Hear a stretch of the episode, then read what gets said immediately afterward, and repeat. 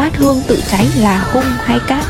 Nguyên nhân có thể là do lâu ngày bát hương không được dọn dẹp, rút tỉa chân nhang, hoặc ban thờ đặt ở hướng có gió, hoặc chúng ta thắp hương quá nhiều lần trong ngày, thắp hương chồng chéo lên nhau trong khi bát hương đã quá là đầy.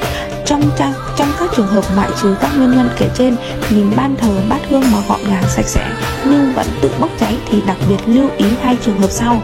Trường hợp thứ nhất là hiện tượng cháy hóa dương, nghĩa là phần chân nhang phía trên cháy thành ngọn lửa mà phần phía dưới không sao.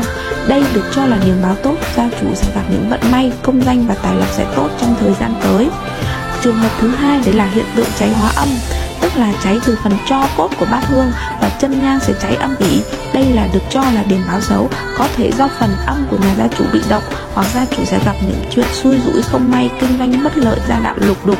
Trường hợp này thì cần phải an vị lại bát hương mới, bởi cốt thất bảo và tờ dị hiệu bị cháy hóa âm sẽ không còn tác dụng nữa.